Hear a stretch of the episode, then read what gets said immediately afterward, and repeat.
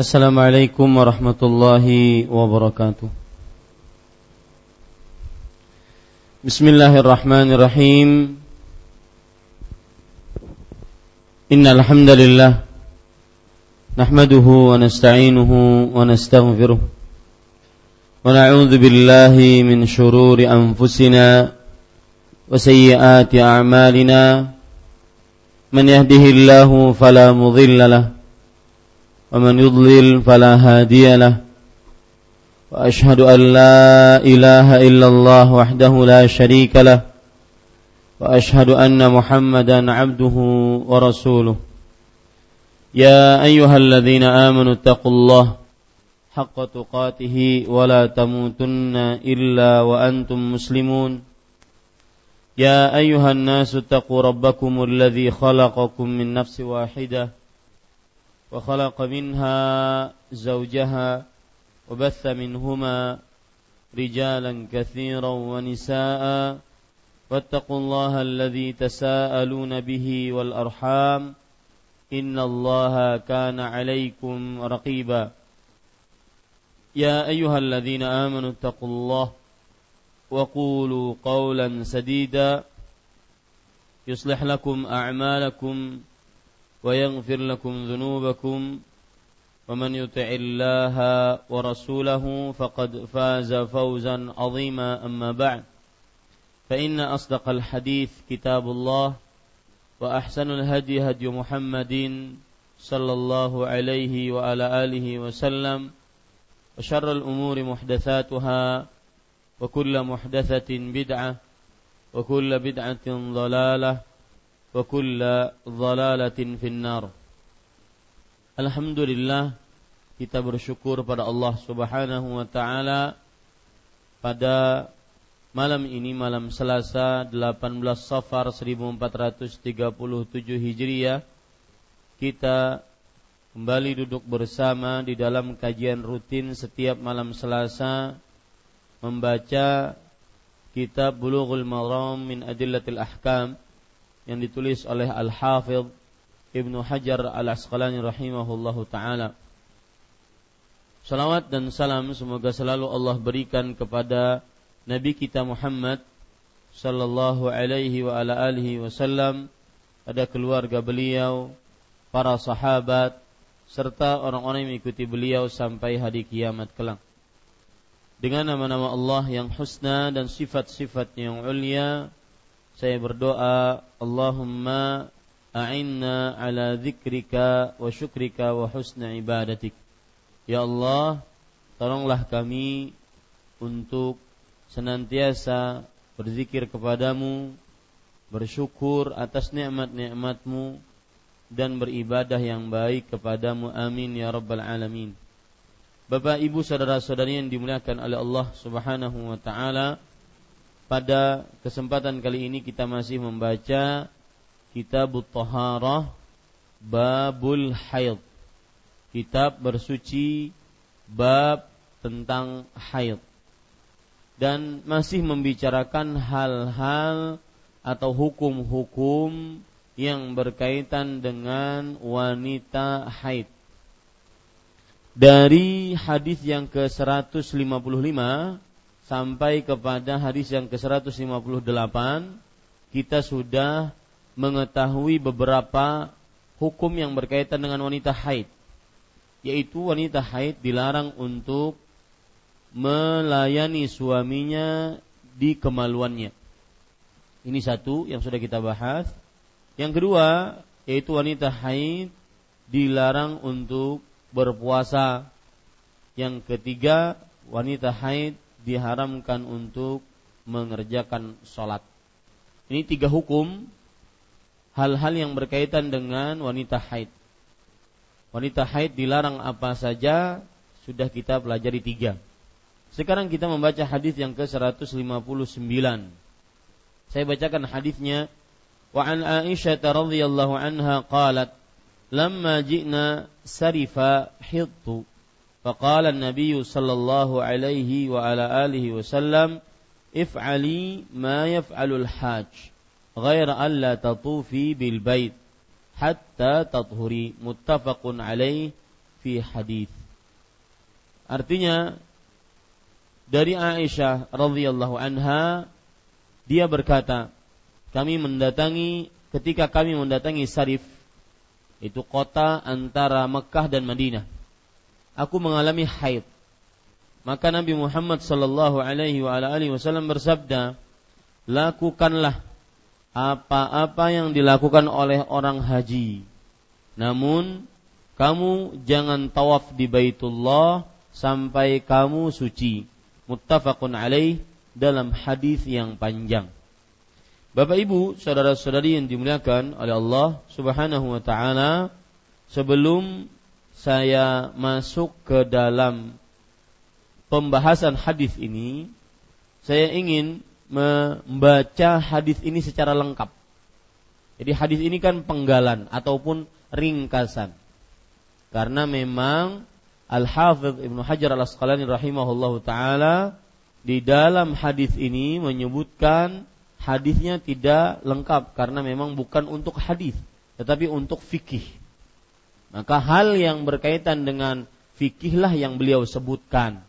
Adapun hadisnya secara lengkap saya bacakan. An Aisyah radhiyallahu anha qalat Aisyah radhiyallahu anha bercerita, "Kharajna ma'a Rasulillah sallallahu alaihi wasallam." Kami pernah bepergian bersama Rasulullah sallallahu alaihi wasallam la nadhkuru illa al-hajj. Kami tidak mengingat bepergian tersebut kecuali pas waktu haji. Nah, ini dia. Ini tambahannya. Kecuali pas waktu haji. Ya. Jadi hadis ini berkaitan dengan ketika Rasulullah Sallallahu Alaihi Wasallam dan para sahabatnya serta di dalamnya Aisyah radhiyallahu anha menunaikan ibadah haji. Ini tambahan riwayat. Makanya saya menyebutkan dulu hadis yang lengkapnya biar mudah dipahami. Falamma ji'na sarifa tamithtu. Ketika kami sampai ke daerah Sarif, maka aku pun haid. Kedatangan haid. Fadakhala alayya Nabi sallallahu alaihi wasallam wa ana abki. Nabi Muhammad sallallahu alaihi wasallam menemuiku Ketika itu aku sedang menangis. Nah, ini juga tidak ada ya di dalam hadis yang kita baca tadi. Di tambahan riwayat biar lebih benar-benar memahami ceritanya. Aisyah radhiyallahu anha ditemui dalam keadaan menangis oleh Rasulullah sallallahu alaihi wasallam. Faqal, "Ma yubkik?" Apa yang menyebabkan engkau menangis wahai Aisyah? Qultu lawadat lawaditu wallah anni lam ahujjal ham. Demi Allah aku sungguh ingin jikalau seandainya haji ini bukan pada tahun ini. Aku tidak berhaji pada tahun ini. Kenapa? Karena beliau merasa sedih. Tatkala berhaji bersama Rasulullah, beliau mendapatkan haid. Kemudian Rasulullah SAW bertanya, La'allaki nafisti. Wahai Aisyah, apakah engkau haid? Nah ini contoh dari bagaimana Rasulullah SAW sebagai seorang suami, beliau itu sangat sangat tenggang rasa kepada istrinya. Ya, tidak melihat istri menangis kemudian dibiarin.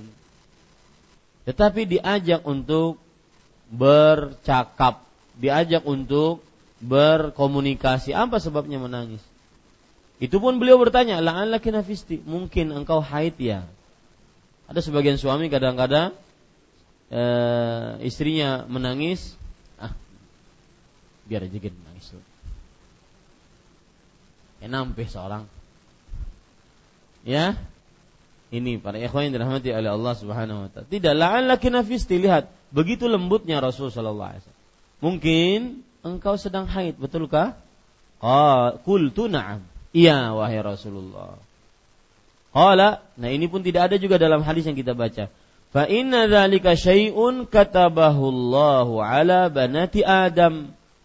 Sesungguhnya hal itu adalah sesuatu yang telah Allah Subhanahu wa taala tuliskan, takdirkan atas seluruh anak perempuan Adam.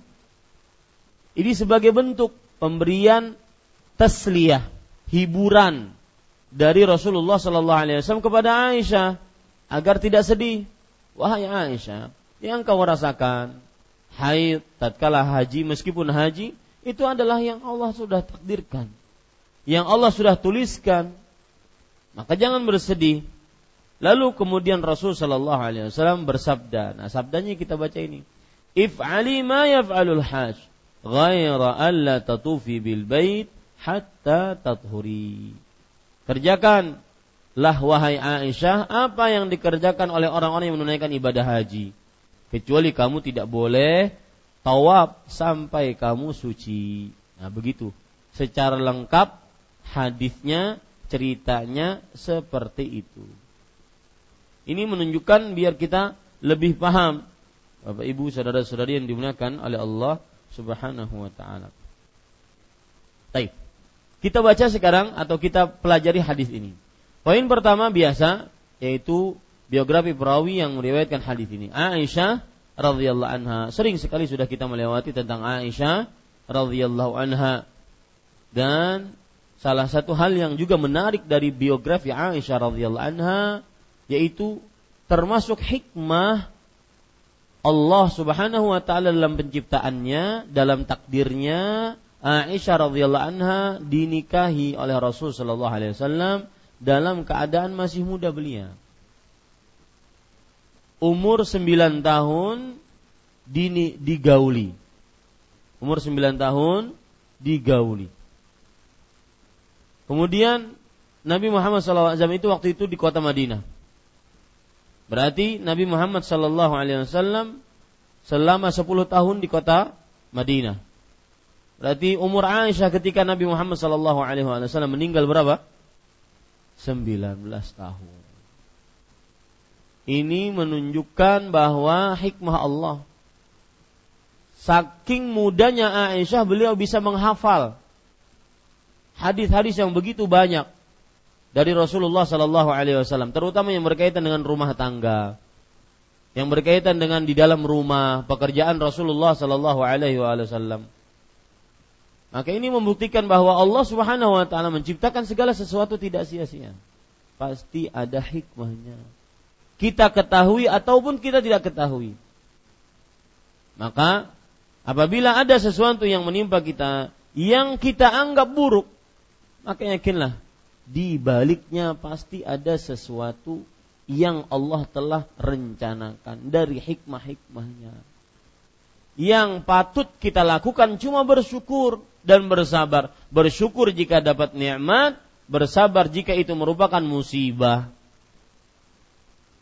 Ya, ini para ikhwan yang dirahmati oleh Allah Subhanahu wa taala. Ini kalau seandainya Aisyah bukan seorang wanita muda, sulit menghafal begitu banyak hadis Rasul sallallahu alaihi wasallam. Ini juga menunjukkan bahwa menikahi perempuan waktu masih muda asalkan dia balik boleh. Ya, peraturan negara Indonesia berapa, Pak? Berapa umurnya? Hah? Hah? 16. Pernahkah hendak menikahi 16? Hmm. Bina hafal banar.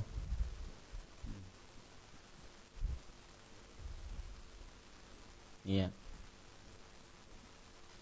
Bapak Ibu saudara-saudari yang dimuliakan oleh Allah Subhanahu wa taala, perhatikan baik-baik. Ya, kita ambil kemudian Poin selanjutnya, makna dari hadis ini. Di sini disebutkan ketika kami mendatangi Sarif. Mendatangi Sarif. Sinnya pakai fathah, sa. Roknya pakai kasrah, ri. Ya, kemudian fa-nya pakai fathah, sarifa. Dan ini nama sebuah tempat, lebih tepatnya Wadin Syamalu Makkah. Sebuah lembah di Syamal itu utara. Utaranya kota Mekah. Ya, lembah di utaranya kota Mekah. Baina Makkah wa baina Wadil Jumum marad Zahran yab'udu an haddil haram min jihati tan'im binahwi asyraki asyratu akyal. Artinya dari tanah suci Masjidil Haram ke Sarif ini sekitar 10 kilo. 10 kilo dari arah Tan'im. Jadi dia ini di luar tanah suci. Masih tanah halal. Bukan tanah suci, bukan tanah haram.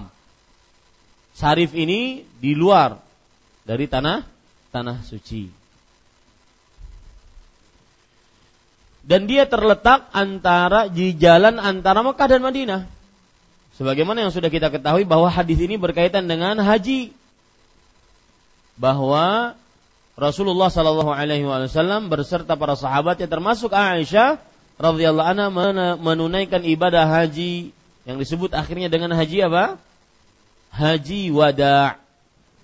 Nah sebelum saya lupa, insya Allah Taala mulai besok kita akan mempelajari dua pelajaran malam selas malam Rabu. Sebelum saya lupa ini mohon maaf terputus ya.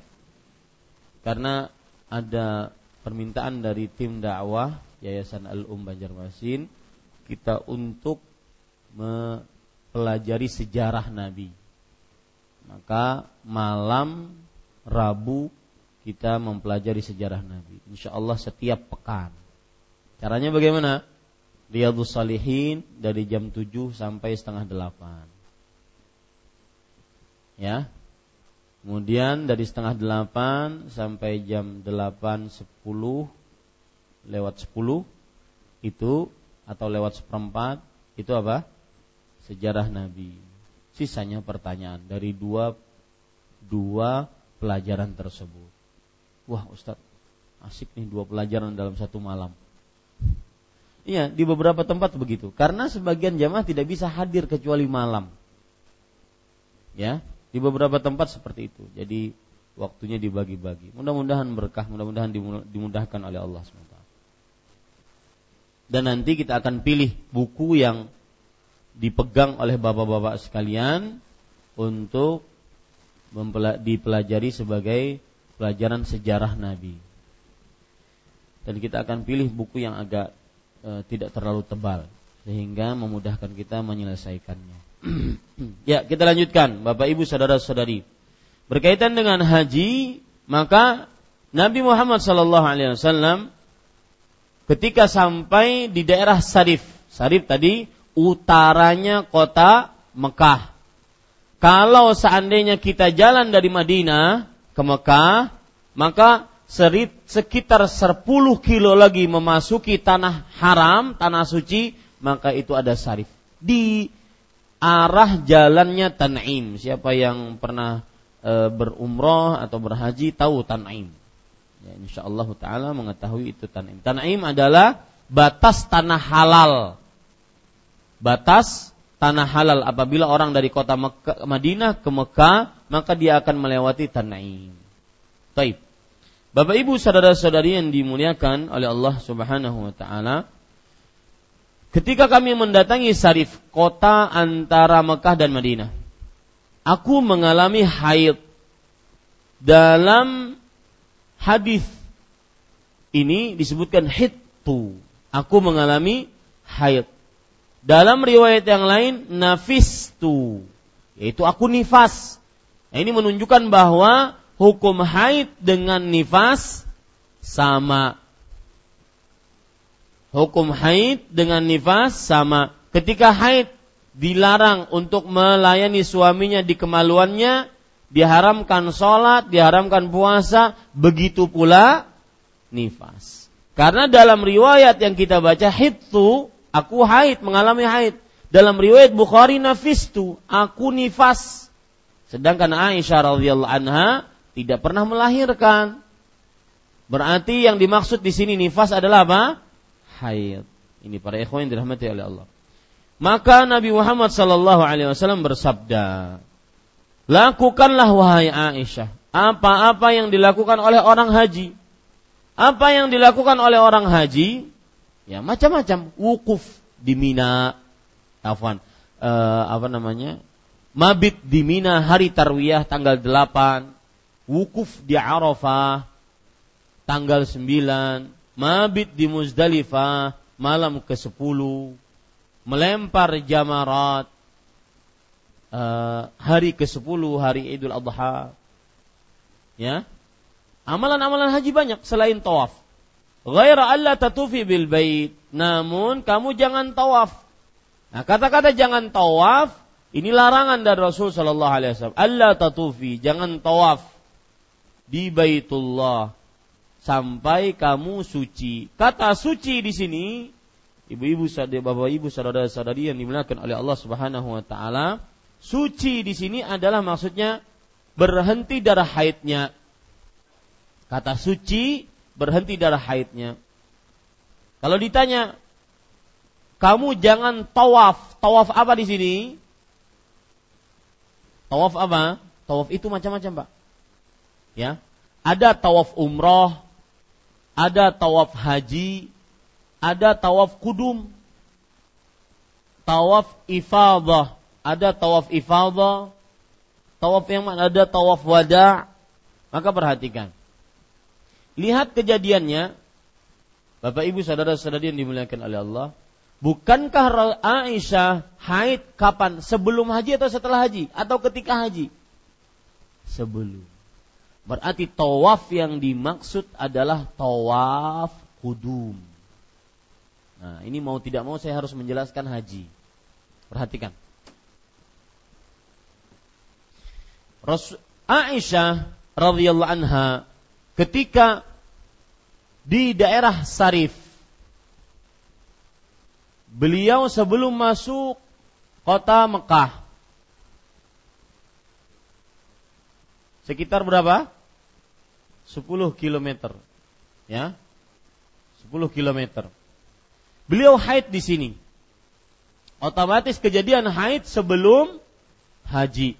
Haid sebelum haji. Nah, Nabi Muhammad SAW bersabda kepada Aisyah, kerjakan seluruh apa yang dilakukan oleh orang yang menunaikan ibadah haji selain tawaf. Tawaf yang dimaksud di sini ketika Aisyah haid di sini, beliau dari kota Madinah sudah berihram. Ihram itu apa? Niat menunaikan ibadah haji. Dan haji yang beliau pilih itu haji tamattu'. Kita tahu bahwa haji itu ada tiga.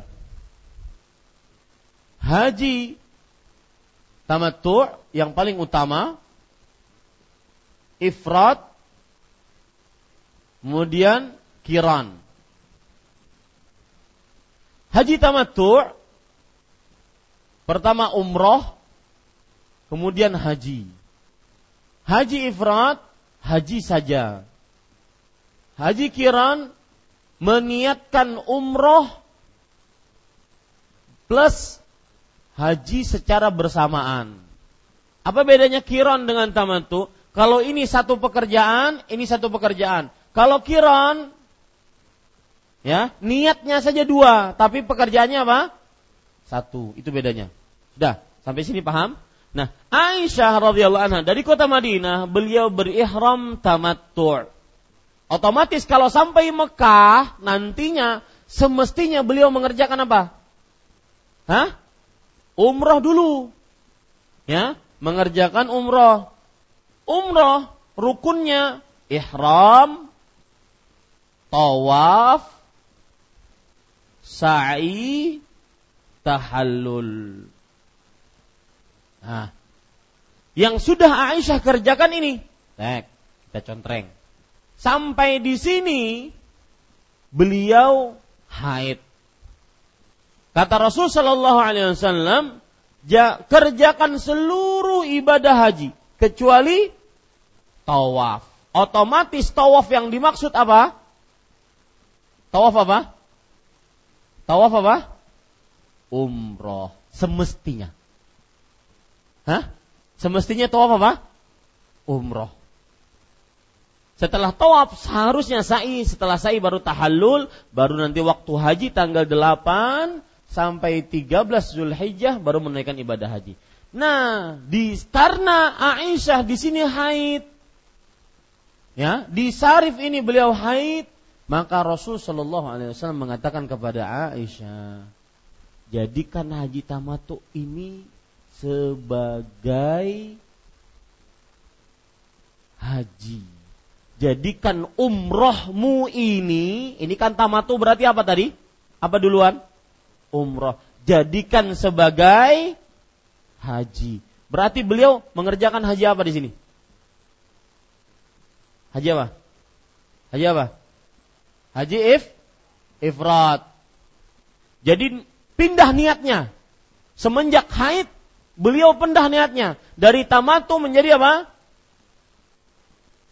Menjadi apa? Ifrat yang cuma mengerjakan ibadah haji. Cuma mengerjakan ibadah haji. Nah, sedangkan haji ifrat ini gimana caranya? Sama, ihram dulu.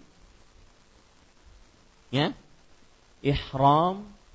Lalu kita sampai Mekah nanti namanya tawaf kudum. Baru setelah itu sa'i. Ini sa'i haji. Baru tidak ada tahallul untuk haji ifrat. Langsung nanti tanggal 13, 8 sampai 8 dia pakai masih pakai pakaian ihram. Makanya dari penjelasan ini semua ketika Rasulullah SAW mengatakan, "Wahai Aisyah, kerjakan seluruh apa yang dikerjakan oleh jamaah haji, pekerjaan-pekerjaan haji kecuali tawaf. Tawaf yang dimaksud apa? Tawaf nih nih nih. Tawaf apa? Kudum. Kenapa? Karena Aisyah disuruh mengganti dari tamatu ke mana? Ke ifrat. Haji ifrat. Saya yakin masih bingung. Hah? Saya ulangi. Tidak mengapa. Ya, mudah-mudahan harus sabar. Dan untuk ilmu harus sabar. Lihat. Mulai dari mana? Dari Madinah. Aisyah bersama Rasulullah Sallallahu Alaihi Wasallam berihram dari kota Madinah. Sampai sini paham? Berihram. Ihram apa artinya? Niat. Niat apa? Haji atau umroh. Nah, Aisyah radhiyallahu anha, beliau ketika berihram di kota Madinah, di mana uh, ihramnya itu?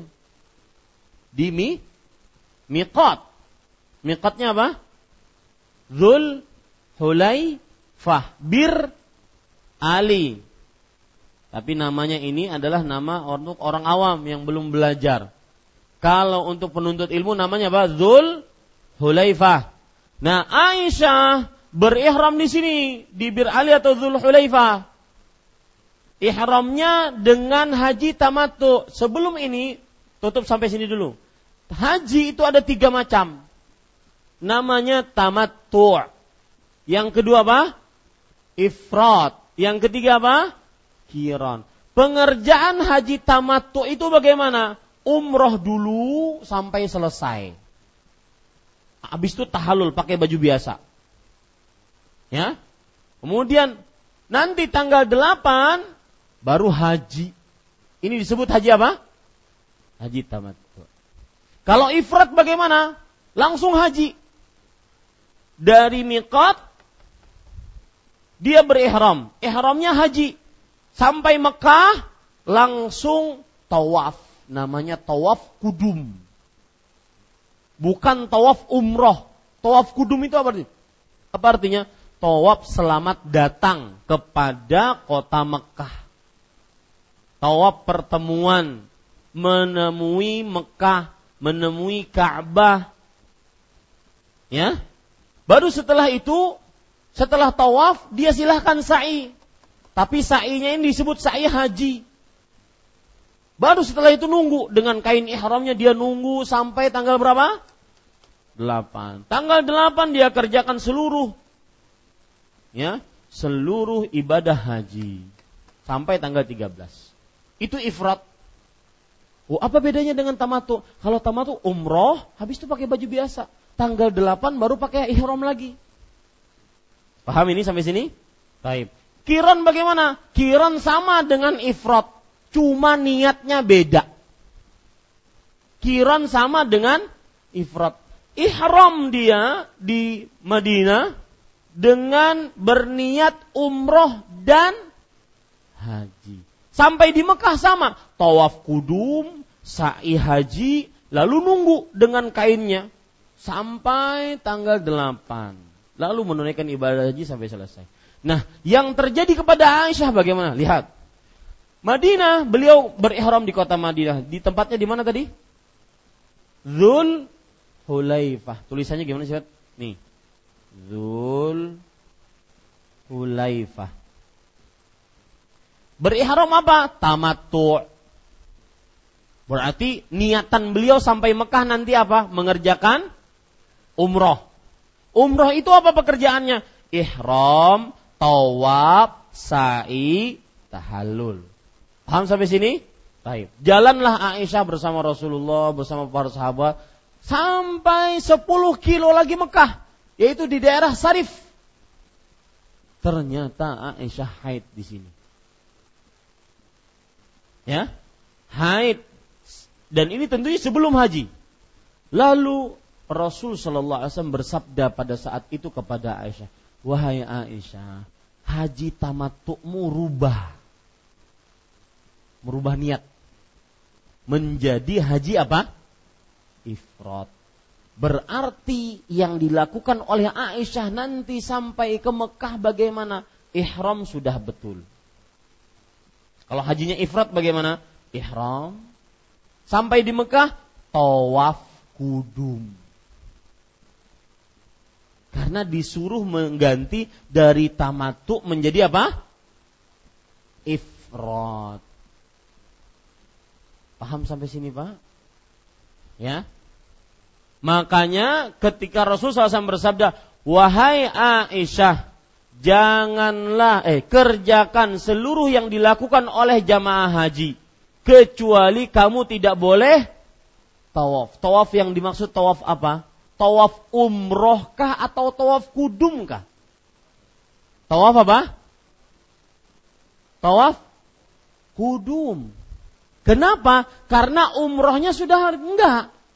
Beliau sudah rubah niatnya dari tamatu menjadi haji ifrat. Sedangkan haji ifrat nggak ada tawaf umroh. Ifrat itu nggak ada umroh. Ifrat itu langsung apa? Langsung haji. Paham sampai sini? Nah, dari penjelasan semuanya ini, maka ketika Rasulullah SAW bersabda, kecuali kamu tidak boleh tawaf. Tawaf yang dimaksud adalah tawaf kudu. Nanti pertanyaan nanti. Jangan merusak kebiasaan. Baik, ya? Ini para ikhwan yang dirahmati oleh Allah Subhanahu wa taala. Baik. Lihat sekarang Lakukanlah apa-apa yang dilakukan oleh orang haji. Maksudnya apa tadi? Apa saja yang dilakukan oleh orang haji? Bermalam di Mina, berwukuf di Arafah, bermalam di, di Muzdalifah, melempar jamarat, bermalam di Mina di hari-hari tasyrik. Kerjakan itu. Kecuali tidak boleh apa? Tawaf. Namun kamu jangan tawaf dan tawaf yang dimaksud adalah tawaf kudum di sini sebenarnya terdapat pelajaran juga pak. Lihat. Aisyah disuruh merubah dari tamatu ke ifrat. Pertanyaan bolehkah dalam ibadah merubah niat. Allahu Akbar. Wah, pinanya tadi hendak sholat ba'diyah, eh qobliyah, sekalinya imbah wudhu rubah jadi sholat ba'diyah wudhu. Paham maksud saya? Niatnya mau sholat qobliyah, tetapi ternyata dia rubah menjadi sholat ba'diyah wudhu. Sholat setelah wudhu. Ada nggak sholat setelah wudhu? Ada ya? Boleh nggak seperti itu? Nah ini kan ini merubah niat. Tak kala ibadah. Paham maksud saya? Merubah niat tatkala ibadah. Maka jawabannya Pak, catat. Merubah niat tatkala ibadah boleh dari bawah ke atas. Dari utama kepada paling utama. Saya ulangi, merubah niat boleh jika dari bawah ke atas. Jika dari utama kepada paling utama, boleh itu.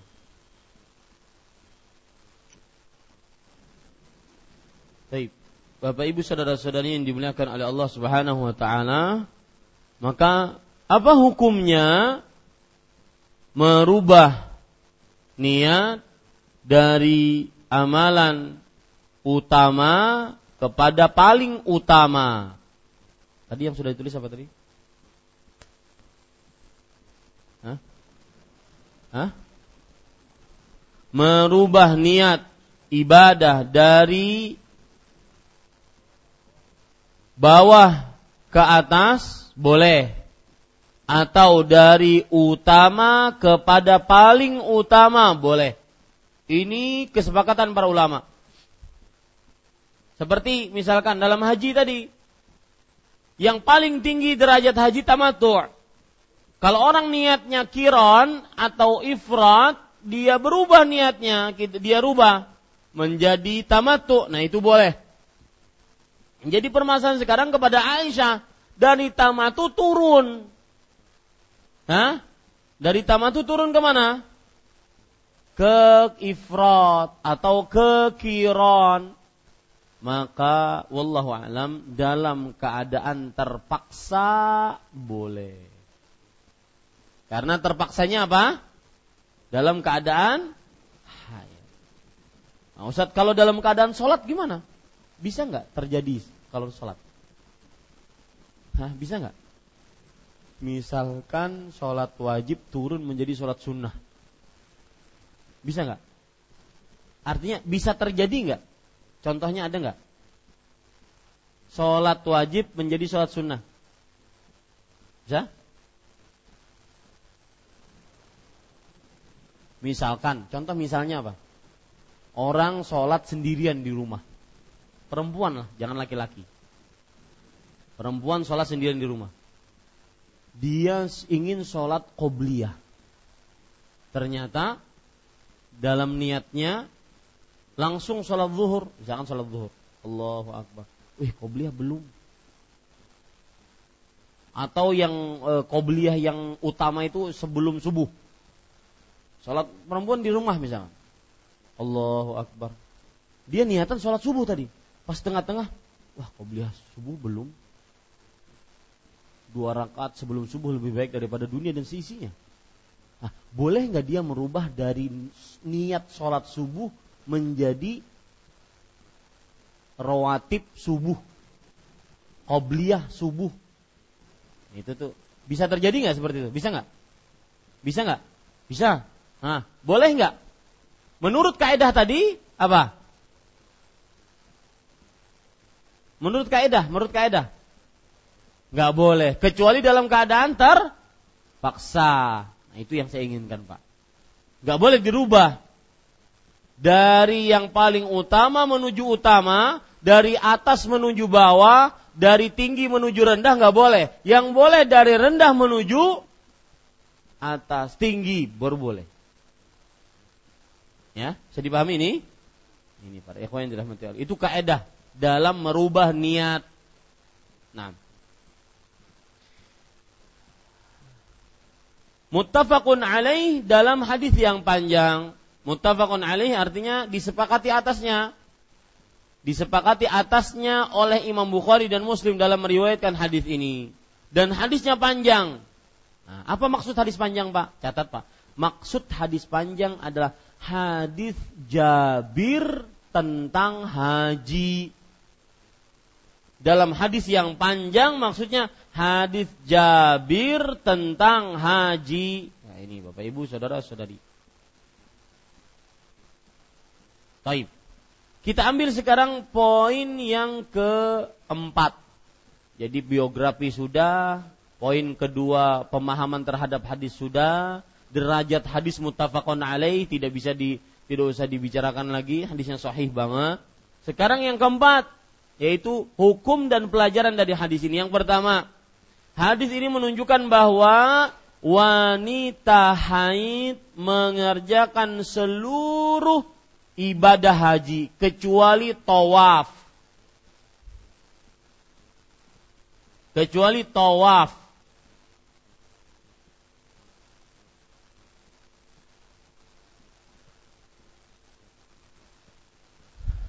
Kemudian pelajaran kedua. Pelajarannya berupa pertanyaan. Bolehkah mendahulukan sa'i sebelum tawaf.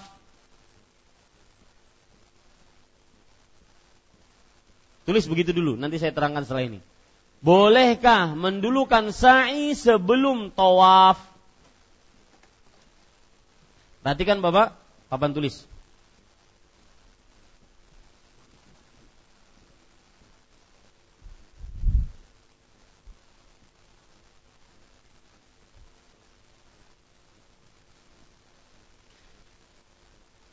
Ayahanda Haji Hamsan tadi bilang bahwa tawaf yang dimaksud adalah tawaf haji. Nah, kita ambil dari perkataan beliau permasalahan. Orang kalau menunaikan ibadah haji ya atau ibadah umroh, ibadah umroh lebih mudah. Ibadah umroh. Apa yang dia lakukan? Rukun-rukunnya apa? Pertama apa? Hah? Langsung tawaf. Apa? Ihram. Harus niat dulu. Yang kedua apa? Biar saya beri nomor. Tawaf. Yang ketiga apa? Sa'i. Yang keempat apa? Tahallul. Ini ini adalah rukun tawaf, eh rukun umroh. Ya. Rukun umroh. Lihat. Wanita wanita haid eh afwan wanita ihram berihram Baik. Kemudian setelah itu dia ingin tawaf. Haid dia. Di sini haid. Baik. Kita katakan tadi bahwa di faedah yang pertama wanita yang haid dia mengerjakan seluruh pekerjaan haji kecuali apa? Tawaf. Nah, pertanyaan di sini, pertanyaan yang kedua apa? Bolehkah sa'i sebelum tawaf? Karena yang dilarang oleh wanita haid apa? Tawaf saja. Dia sa'i boleh nggak sebelum tawaf? Apa maksudnya? Hah? Jadi gini, dia ihram, haid, otomatis nggak bisa tawaf. Tapi Ustaz, daripada nggak ada kerjaan, sa'i dulu saya. Tawafnya kapan? Kalau sudah suci, boleh nggak? Nah itu itu pertanyaannya. Jawabannya belum. Baru menjelaskan pertanyaannya. Hah? Paham Pak? Ya, boleh nggak sa'i sebelum tawaf? Maka jawabannya catat. Terjadi perbedaan pendapat di antara ulama. Pertama,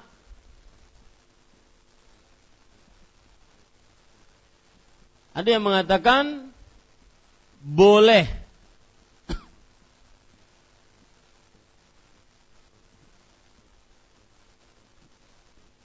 berdasarkan keumuman hadis tadi yang dilarang cuma tawaf berarti sa'i boleh. Dan memang benar bahwa sa'i tidak disyaratkan suci. Ya. Jadi pendapat yang pertama boleh. Sa'i sebelum tawaf. Berdasarkan dalil keumuman hadis ini Yang kedua, pendapat kedua, tidak boleh karena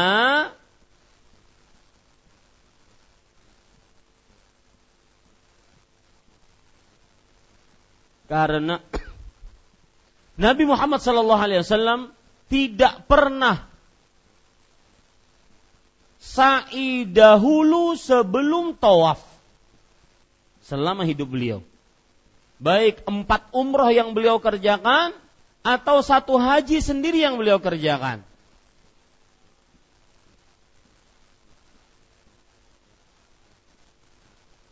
Beliau tidak pernah sa'i dulu sebelum tawaf.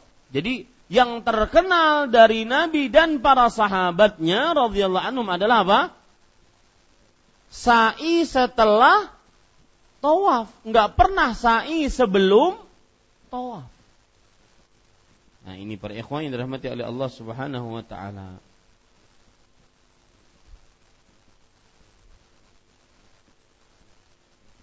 Yang mana pendapat yang kuat? Hah? Wallahu a'lam. Para ulama kontemporer semisal Syekh Muhammad bin Shalih Al-Utsaimin, beliau lebih condong kepada bahwa asal hukumnya boleh sa'i sebelum tawaf tapi tidak dikenal di oleh Nabi dan para sahabat. Jadi gimana Ustaz?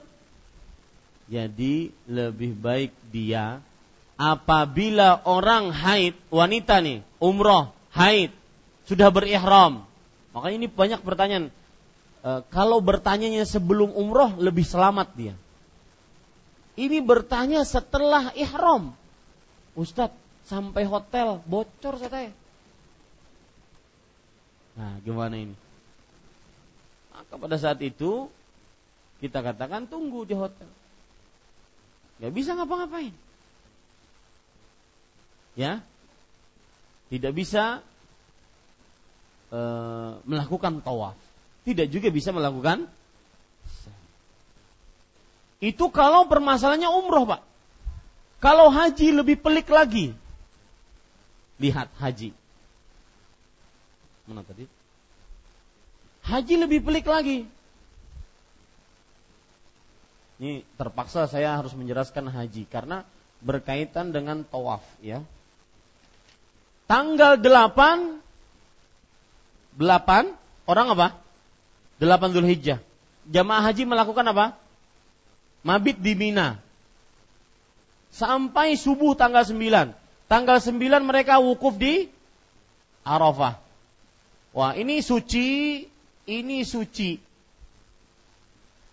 Habis Arafah haid. Tanggal 10 kerjaan banyak. Kerjaan haji itu banyak. Yang pertama mabit di malamnya, malam tanggal sini, mabit. Kemudian melempar jamarat. Kemudian tawaf tawaf ifadah. Kemudian tahallul. Banyak. Nah, ya. Nah, yang jadi permasalahan di sini, apabila dia tawa haidnya di sini, otomatis dia akan berhadapan dengan apa? Tawaf ifadah. Kemudian afwan, di sini kurang. Tawaf habis tawaf sa'i. Kemudian tahallul. Nah, ada yang Ustaz, saya sudah mabit, pas mabit haid. Saya lempar jamarot, kemudian bolehkah saya sa'i sebelum tawaf? Tawafnya nanti. Nah ini yang jadi pembicaraan juga. Yang sering sekali terjadi pada musim haji. Maka seperti yang kita sudah kuatkan pendapatnya apa? Yang dilakukan kalau begitu? Sudah diem melempar jamarat, diam dia. Tidak bisa tawaf, tidak juga bisa sa'i. Paham maksudnya di sini, Pak? Yang jelas, Bapak Ibu saudara-saudari, bolehkah mendahulukan sa'i sebelum tawaf Maka jawabannya tidak boleh. Pelajaran selanjutnya.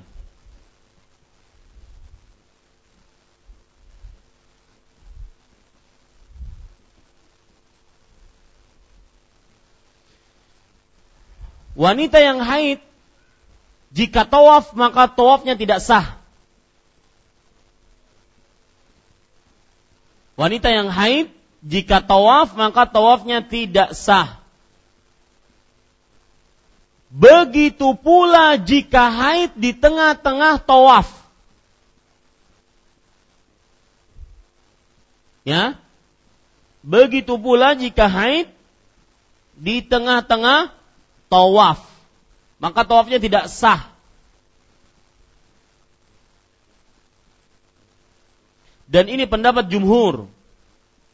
Dari mazhab Malikiyah, Syafi'iyah dan Hanabilah.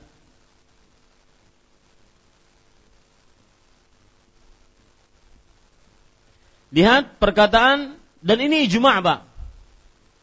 Ibnu Abdul Bar, Abu Umar Ibnu Abdul Bar rahimahullah, seorang ulama dari mazhab Maliki beliau mengatakan, "Al-haidhu la tatufu bil bait wa hadha amrun mujtama'un alaih la a'lamu fihi khilafan. Wanita haid tidak boleh tawaf di Baitullah dan ini adalah perkara yang disepakati. Aku tidak mengenal di dalamnya terjadi perbedaan pendapat. Para ikhwan dirahmati oleh Allah Subhanahu wa taala. Baik. Permasalahan selanjutnya yang ke empat. Bagaimana jika wanita haid dan dia tidak dapat menunggu sampai suci karena harus pulang ke negaranya. Bagaimana jika wanita haid dan dia tidak dapat menunggu sampai suci karena harus pulang ke negaranya? Paham maksudnya, Pak? Jadi kita katakan wanita kalau haid dan dia belum tawaf ifadah atau belum belum tawaf umrah, maka dia harus nunggu sampai kapan? Sampai suci. Nah, sekarang masalah nunggu ini susah. Dia terikat dengan uh, kloter, terikat dengan tiket, terikat dengan harta, nggak punya biaya untuk nunggu. Maka bagaimana? Paham permasalahannya, Pak? Baik. Maka jawabannya dia diperbolehkan untuk tawaf dengan memakai pembalut. Dia diperbolehkan tawaf dengan memakai pembalut.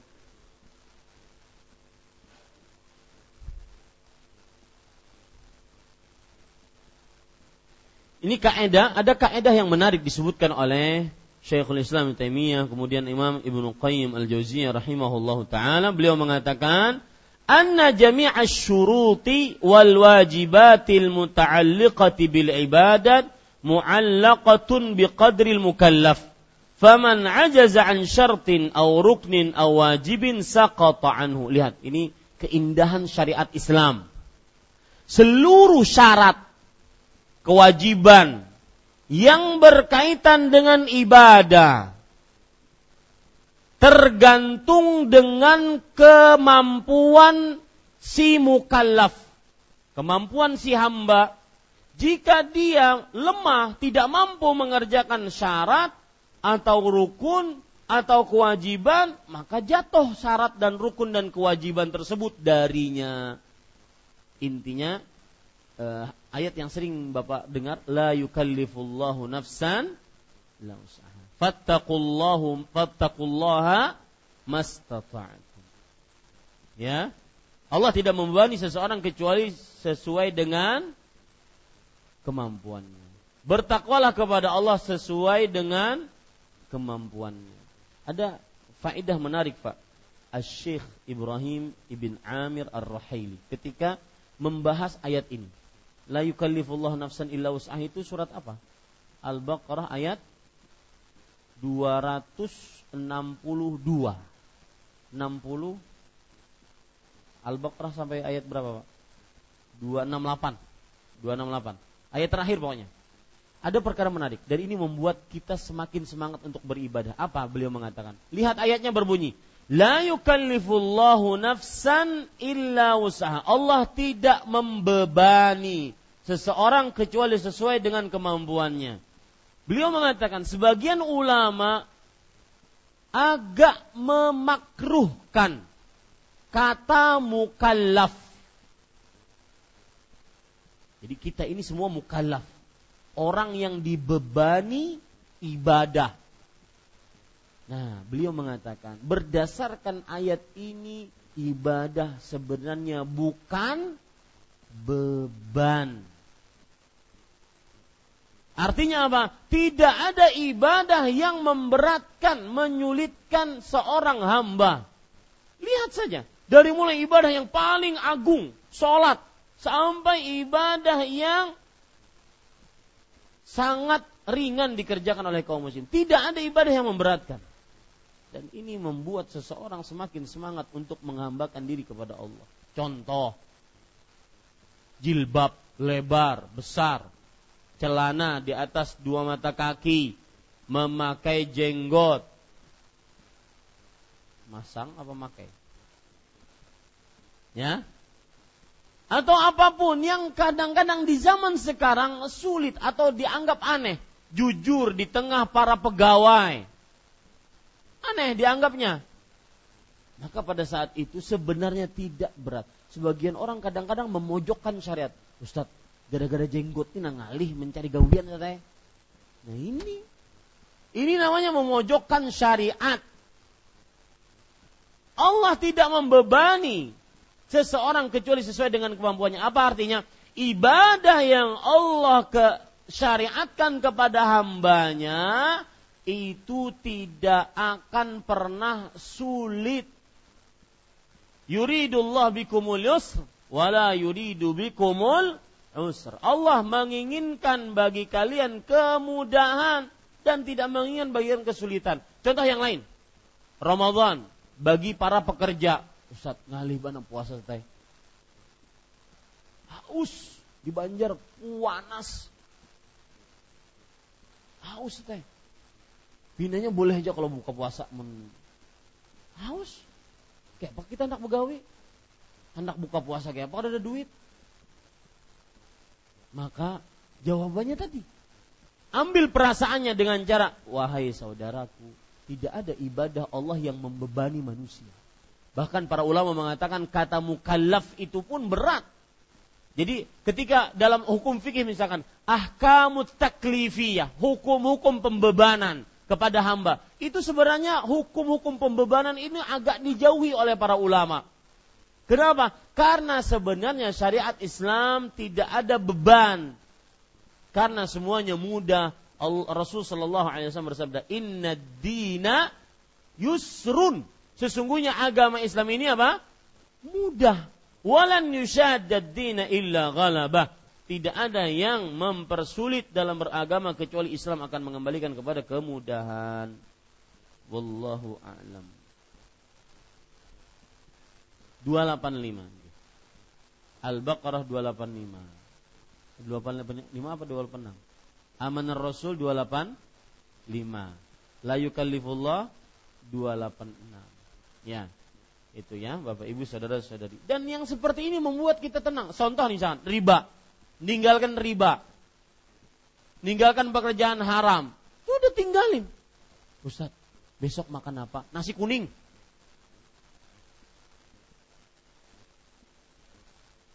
Ya.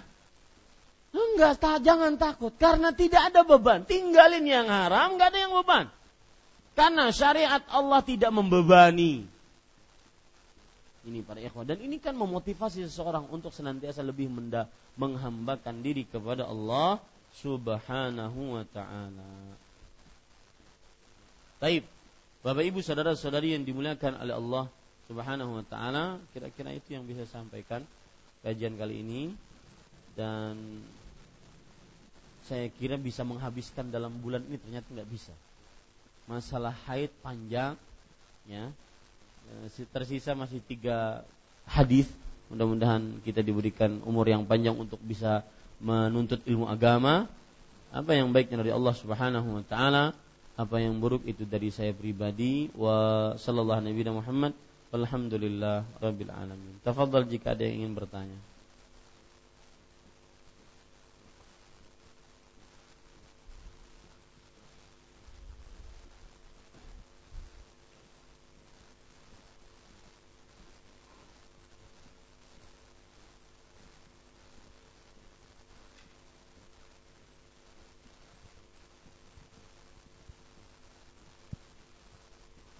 Assalamualaikum warahmatullahi wabarakatuh.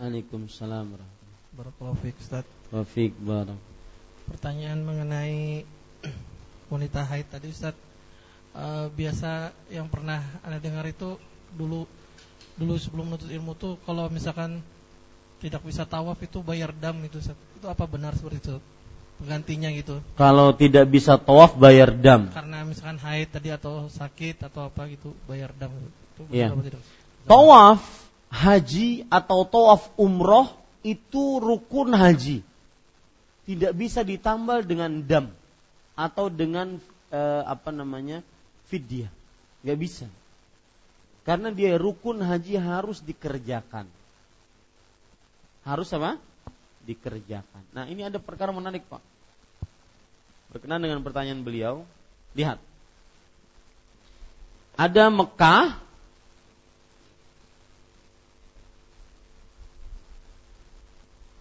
Ada di Arab Saudi namanya kota Damam. Yang dulu saya di sana. Uh, di kota Damam di Arab Saudi itu ada namanya kota juga uh, Jubail. Ada namanya kota Qatif. Ini pusatnya kota orang Syiah, Qatif. Nah, ini banyak pekerja-pekerja dari luar Arab Saudi. Karena di sini adalah kota-kota industri. Pabrik kertas, pabrik minyak, pabrik macam-macam. Nah, mereka otomatis ada yang dari Indonesia. Ab, saya sering menunjukkan sebuah keutamaan kerja di sini. Kata saya kepada mereka, kalian ini enak kerja di sini. Tidak ada di dunia orang weekend Sabtu, Ahad ataupun hari libur, hari libur biasanya Jumat, Kamis di sana. Kamis, Jumat. Tidak ada orang weekend di dunia umroh kecuali ini. Paham maksud saya? Ya. Jadi orang weekend biasanya kan kita ke Tangkisung ke mana? Ya weekendnya itu. Ini enggak. Weekend dia umroh. Rabu berangkat, Jumat bulik. Ya, Rabu sore sudah selesai kerjaan berangkat dia ke Mekah Jumat balik. Nah, yang ingin saya e, berikan dari mukaddimah ini, kadang-kadang dia ada yang bawa keluarga di sini. Nah, istrinya ketika umroh dia sudah ihram. Ya, apa? Ihram. Ternyata pas ihram haid di sini. Ya, haid. Maka kemudian otomatis tidak bisa tawaf, tidak bisa apa? Sa'i dan tidak tahallul tentunya. Akhirnya yang yang tawaf cuma suaminya, yang umrah suaminya, tawaf suaminya, sa'i suaminya, tahallul suaminya. Istrinya tidak bisa ngapa-ngapain. Artinya cuma jalan-jalannya ke Mekah ke Madinah. Nah, bagi yang tinggal di daerah sini, bukan seperti yang tinggal di Indonesia. Tadi kita katakan wanita haid ini harusnya apain? Nunggu sampai kapan? Sampai suci. Baru setelah itu dia boleh apa? Tawaf. Nah, yang menarik adalah terjadi ketika dia haid nggak bisa melanjutkan, suaminya pun terikat kerja tadi, maka mereka harus pulang. Tetapi sang istri pulang ini dalam keadaan belum tawaf, belum sa'i, belum tahalul. Otomatis masih dalam keadaan apa? Ihram. Berarti tidak boleh digauli. Pulang ke rumah sudah tidak boleh digauli. Hah? Wah, misalkan haidnya habis. Di sini haidnya sudah boleh habis. Tetap tidak boleh. Kenapa? Karena belum apa? Tawaf dan sa sa'i. Belum lepas lagi ihramnya. Nah, maka bagaimana? Dan ini uniknya ibadah haji dan umrah. Karena Allah berfirman wa atimul hajja wal umrata sempurnakan haji dan umroh karena Allah. Artinya orang kalau sudah mulai ihram tidak boleh. Aku haid batal jadi sudah hajinya, umrohnya nggak bisa. Harus selesaikan sampai selesai. Mau kasihan mana suaminya pokoknya nih. Puasa Ya, bukan puasa perut saja. Tapi dia menahan. Kalau begitu dia harus cepat-cepat balikin lagi istrinya ke mana? Ke Mekah. Ngapain? Sampai Mekah langsung tawaf, langsung saya nggak usah ngambil ihram. Habis itu bulik lagi. Nah itu salah satu keunikan tenaga kerja di Indonesia, di Arab Saudi. Itu kejadian-kejadian yang banyak terjadi ketika menunaikan ibadah haji dan umrah bagi penduduk-penduduk sekitar Mekah dan Madinah. Eh kalau Indonesia tadi kan karena mungkin menunggu sampai suci ketinggalan pesawat, orang sudah bulikan ke Banjar, aku sudah makan soto, Sidin.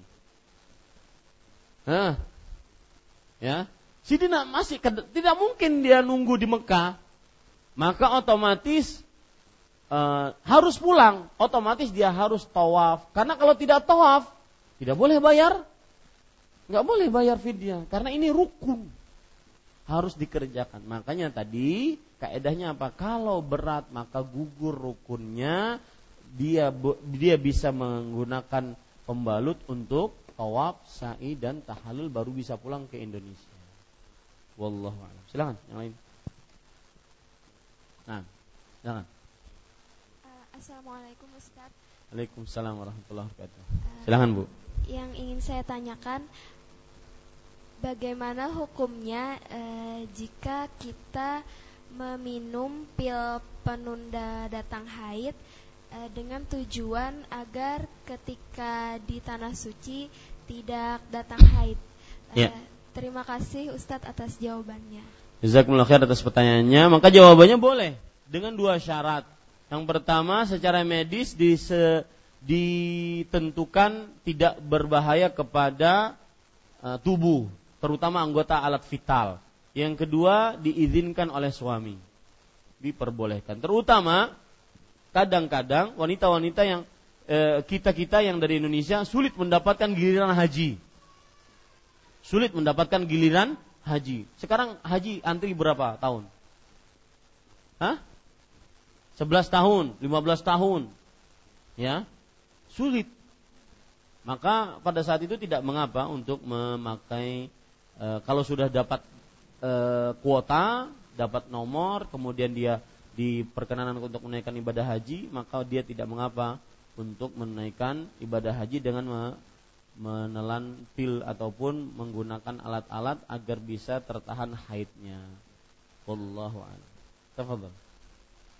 Assalamualaikum warahmatullahi wabarakatuh. Waalaikumsalam eh, Ustaz kalau tidak hilap tadi Ustaz menguatkan pendapat bahwa apabila seseorang haid jadi mereka menunggu sampai suci dan tidak melaksanakan kegiatan seperti sa'i dan tahallul. Tapi kalau kita melihat zahir hadis yang Aisyah tadi Ustaz, itu Nabi menyuruh laksanakan kecuali tawaf. Bagaimana untuk menjama itu Ustaz? Terima kasih. Iya. Biar hanya datang kah? Uh, sudah lawas cuman biasa. Tadi kita sebutkan ada khilaf. Dua khilaf. Ada yang membolehkan, ada yang tidak membolehkan. Yang kita ambil adalah tidak membolehkan. Karena Nabi Muhammad SAW tidak pernah terdengar dan juga para sahabatnya tidak ada riwayat beliau mengerjakan sa'i dulu sebelum tawaf. Ya, sa'i dulu sebelum tawaf. Maka lebih baik dia tunggu dulu sampai suci, baru dia top, baru setelah itu sa'i. Bisa dipahami ya? Nah, itu pendapat yang kita ambil. Ada yang membolehkan. Nabi Muhammad SAW mengatakan Allah tatufi Yang dilarang cuma tawaf. Sa'inya nggak dilarang, tahalulnya nggak dilarang. Maka tidak mengapa kalau ada orang yang mengambil pendapat ini. Tidak mengapa dalam artian dia pun punya dalil keumuman hadis tadi. Bahwa yang dilarang cuma tawaf. Tapi secara tarikh, sejarah tidak pernah Rasulullah SAW sa'i dulu sebelum tawaf. Dan sahabat-sahabat Nabi yang haid banyak. Ya, wanita-wanita yang haid banyak. Tapi kok belum pernah terdengar ada yang haid dan dia tertahan untuk melakukan tawaf tapi dia sa'i duluan. Meskipun sa'i tidak disyaratkan apa? Suci, tidak disyaratkan. Betul itu. Ya, wallahu. Satu lagi Ustaz. Saya, eh, kalau dilihat tadi kan adanya perubahan niat. Uh, ibunda kita bersama Rasulullah pada saat Allah alam apakah Rasulullah pada saat haji itu juga melaksanakan haji kiron. Kalau tidak hilaf kan Rasulullah haji kiron. Ya. Dan dia beliau bersabda sebaik-baik haji adalah haji tamattu. Nah, kalau demikian, kalau kita lihat daripada kasus yang terjadi ini, seolah-olah ibunda kita itu melaksanakan haji tamattu baru mengganti haji kiron. Apakah dalam suatu pengambilan mikat kita boleh berbeda niat? Terima kasih. Pertanyaannya itu, iya. apakah boleh berbeda niat? Iya. Ya. E, sebenarnya gini, sebelum saya jawab pertanyaan Kak Saifullah, saya kita tadi keliru bahwa Aisyah dikatakan oleh Rasulullah ij'alha umrah. Artinya wahai Aisyah jadikan haji tamattu'mu ini sebagai haji kiran. Dia bukan ifrat. Jadi pekerjaan haji kiran dengan ifrat itu hampir sama, cuma beda apa? Niat. Itu satu koreksian kita. Nah, pertanyaannya tadi, bolehkah dalam satu mikot kita berubah niat? Maka jawabannya berbeda niat. Apa? Ya, oh tidak mengapa. Boleh saja. Rasulullah SAW hajinya kiran, tetapi beliau memerintahkan kepada para sahabatnya tamattu. Boleh. Tiga jenis ibadah haji, tamattu, ifrat, kiran, itu adalah salah satu kemudahan dari Allah untuk menunaikan ibadah haji. Mungkin orang bisanya ifrat. Mungkin orang bisanya kiran, mungkin orang mampunya tamattu'. Tidak mengapa. Meskipun amir hajinya pada waktu itu atau pemimpin hajinya pada waktu itu adalah Rasulullah dan beliau hajinya kiran. Beliau pun kiran itu kenapa? Karena membawa onta. Berapa onta? 100 onta. Ya, kalau tidak karena membawa onta, maka niscaya membawa hewan hadiu niscaya beliau akan haji haji tamattu. Wallahu Nah. Ibu-ibu ada tanyaan, Bu? Ini penyakitnya ibu-ibu kok nggak banyak nanya sih ibu-ibu? Um. Silakan.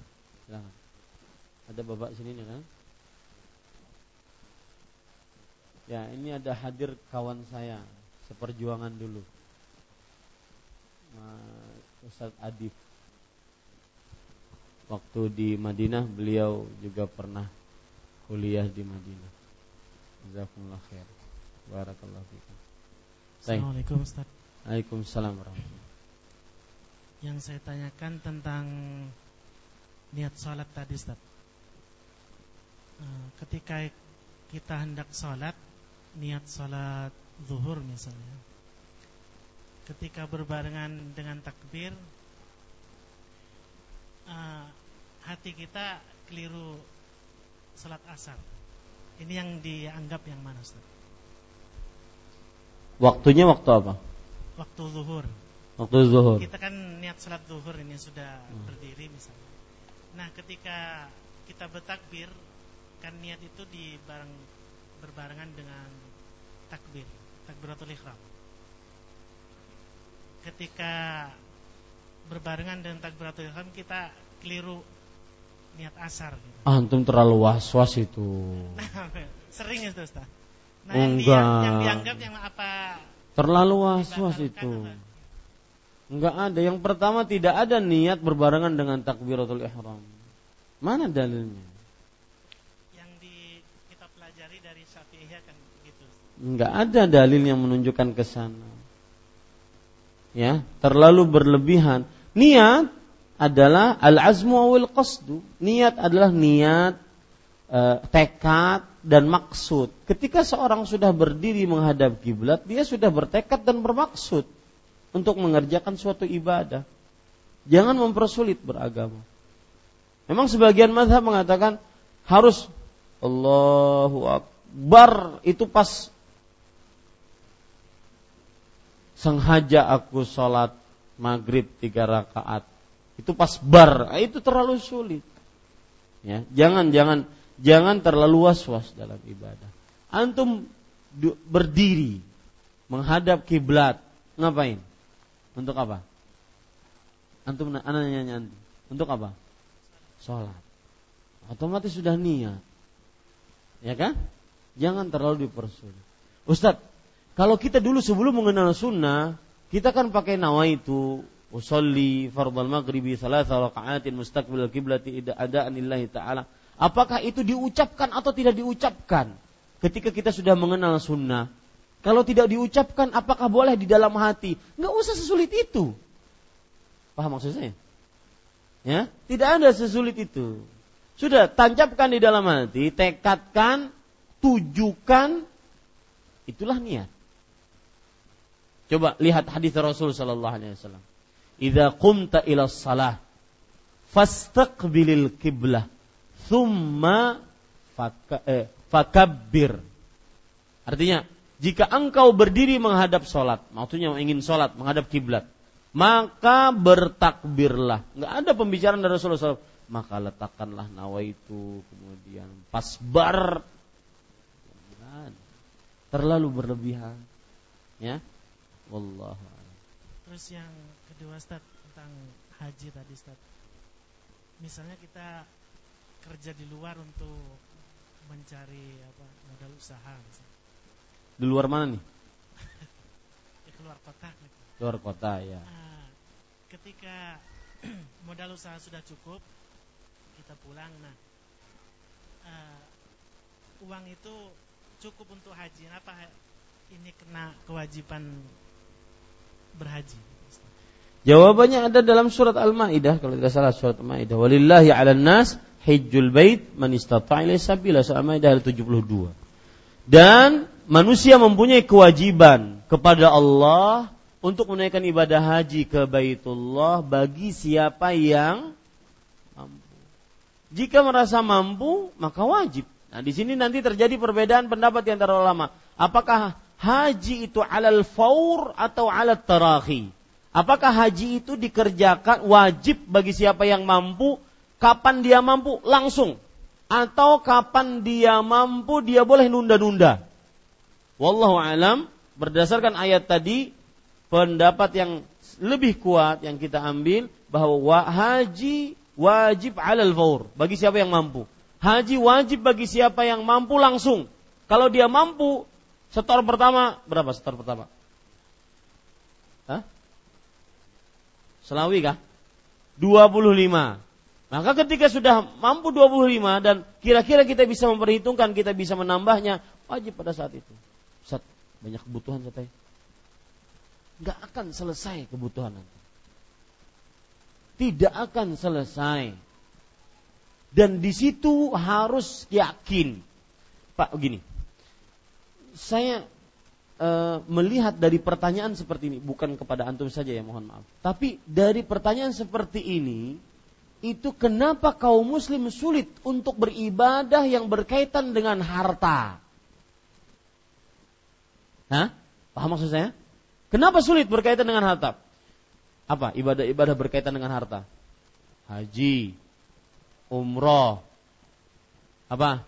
Sedekah menghutangi orang membebaskan hutang orang lain, apa lagi?